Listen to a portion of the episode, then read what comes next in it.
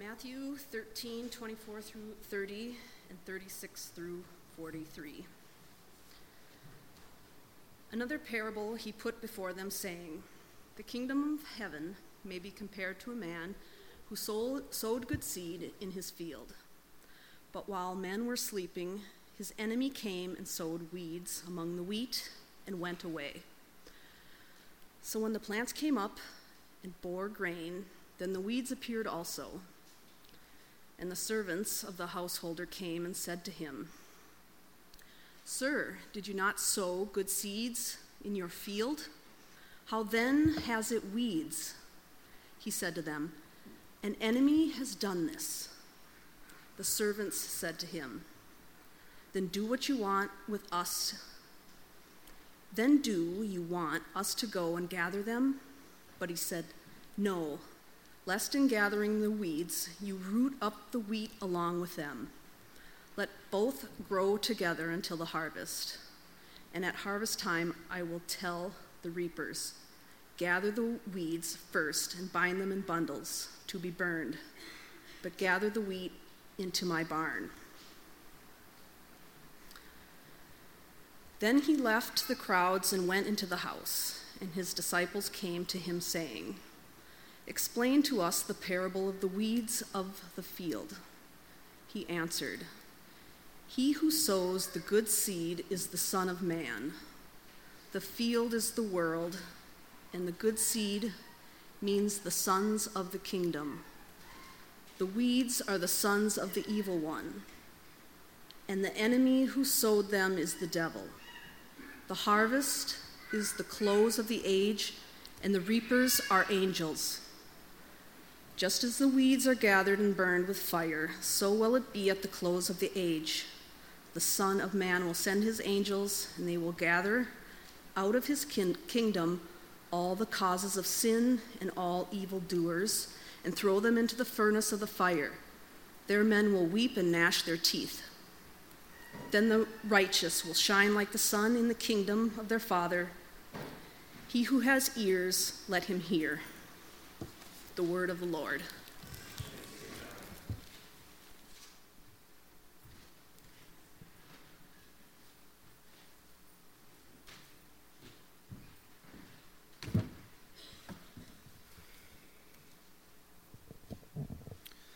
Sometimes it seems like it would be fun to be a settler sometimes it doesn't seem like it would be much fun at all. I mean, I like the idea of being a settler, like when you go into the untamed country and decide where you're going to build your cabin, and you find a great place, you know, that's protected by the trees here and close to fresh water, and maybe a creek runs past a spot with good, like, uh, you know, uh, like trout fishing, probably. You know, and you find the spot, and then you drive the stakes into the four corners, and there you go. Like I like the idea. You like you go you you first you know you're building a shed for the horse and the cow that you have, and I don't know a donkey or a goose maybe. I mean I don't know that much about the settlers if they need what they need or what they have. I don't know if probably not a donkey, but I'm sure a goose. Don't you think? Yeah. Okay, and then uh, you know the, the great part you like you're making everything you need right from like trees and scraps of leather and like you know tarpaulin, probably, and you make it all with an axe. And like you're making a chair and a table and a couch, and then you're breaking sod, you know, and you're planting it with the, uh, like a crop or something, you know, and then you're like harvesting the wheat and you're threshing and you're thrashing. You know, seems great. And I, I mean, but then on the other hand, I think as much fun as it would be to, you know, um, make an axe hewn couch, it does seem like kind of a lot of work. I mean, you know, everything about being a settler seems like a lot of work. And I don't mind hard work, you know, hard work in the great outdoors.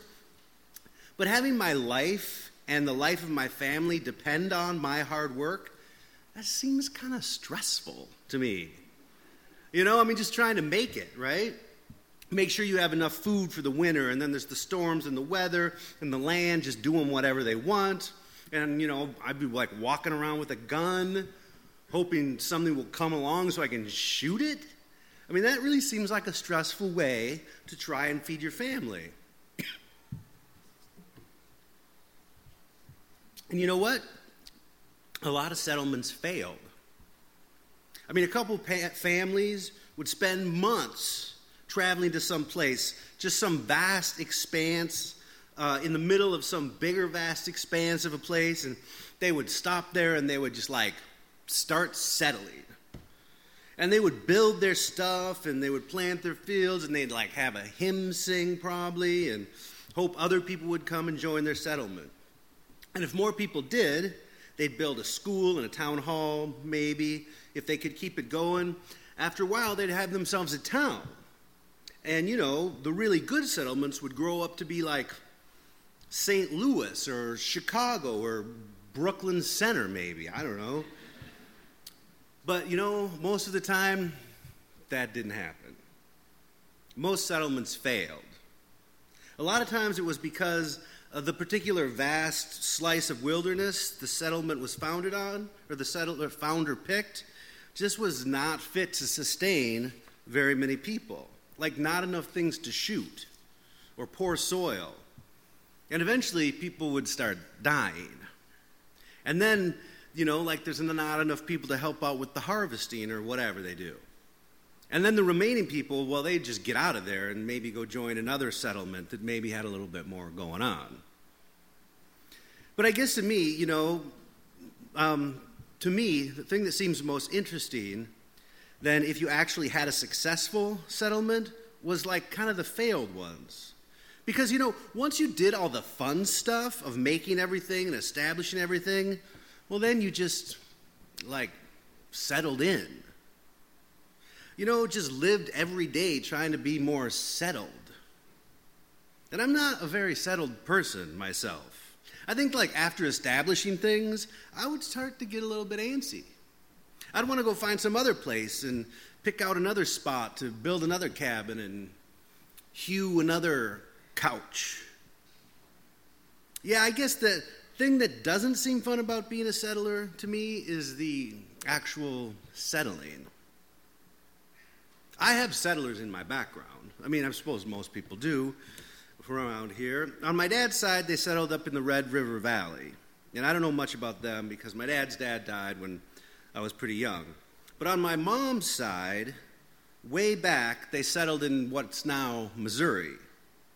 And I know a lot more about those stories because my grandpa told me a lot of stories, stories from his dad and his dad's dad. Franklin Lee Genevieve Webb was the son of Lee Franklin Genevieve Webb. Lee Franklin Genevieve Webb, or Jenny, as everyone called him, was the founder of a settlement in what's now Missouri called Webster.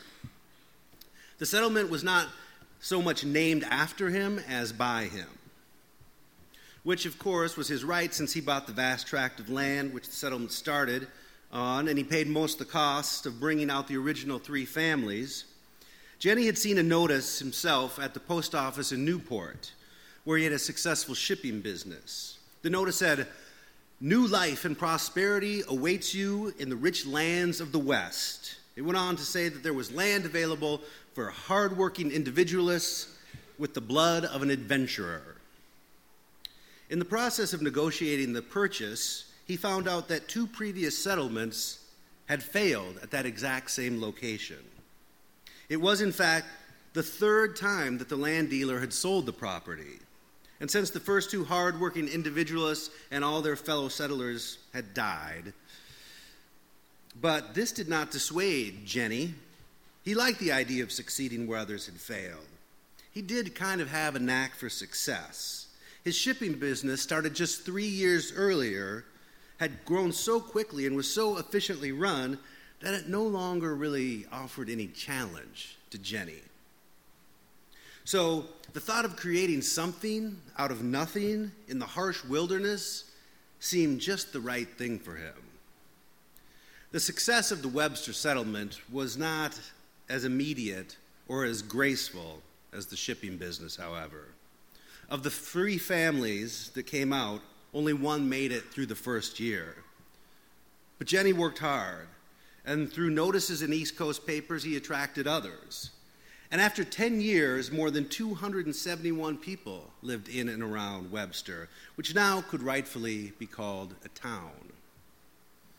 Jenny had started a sawmill that supplies lumber to the new arrivals and more lucratively to the U.S. Army fort 60 miles to the north.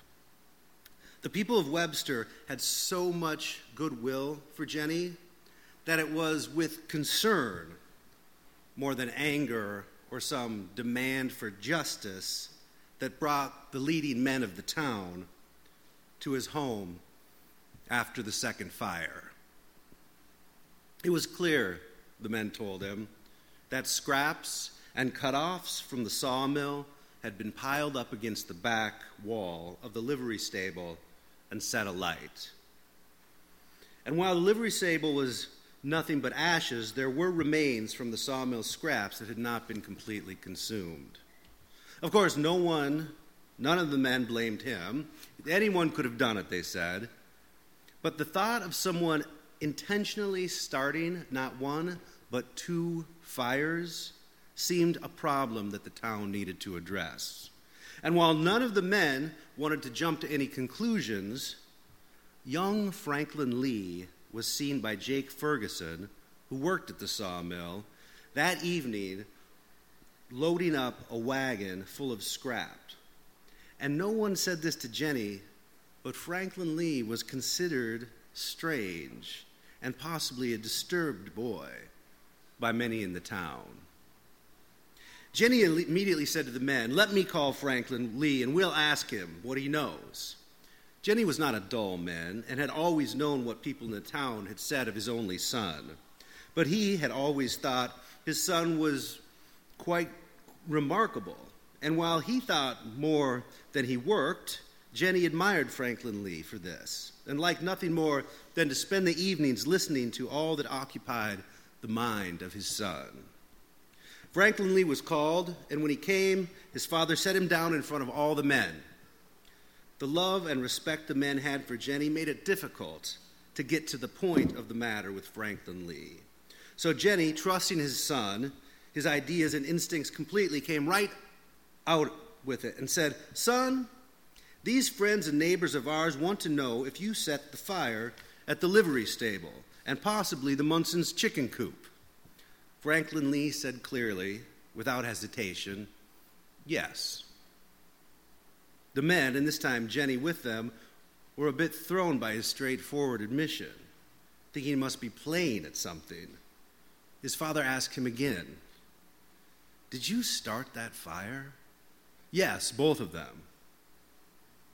And was it or and was it an accidental or in some way an accident? No, said Franklin Lee, partly for practice and partly for how it makes me feel. Completely unfamiliar with interrogation, as well as someone obviously imbalanced, it caused all the men to just sit there silently, unmoving, unable to pursue the matter. Franklin Lee, feeling none of their hesitation, filled the silence. Don't think that I am like some you hear about I do not like to start fires or watch them burn. I'm not that sort. I like for something to have been burnt. I like to walk around in the ashes of something that once was, something that was built for a purpose, something that was needed or thought to be needed. It is not the burning, but the burnt that smells to me like hope. The lighting of fires and the burning are only necessary to find that place of clarity. Well, still, the men and his father were unable to say anything. Franklin Lee continued Let me say that I admire you all and my father more than any. To make some place, make a life out of wild ground, to build a town, this handsome a town, from nothing. And now, more than just good farms and and a mercantile, but many businesses and a doctor and a post office, a school and a church and the town meeting house. It is as if you've created a world from nothing. It is a gift that you have given to your families and to all that would come to Webster. You're no longer shivering through the winters, hoping there will be enough food. Settled you are. There is a measure of security in that, and that is a gift I have received from you. And so I wanted to give you all a gift in return.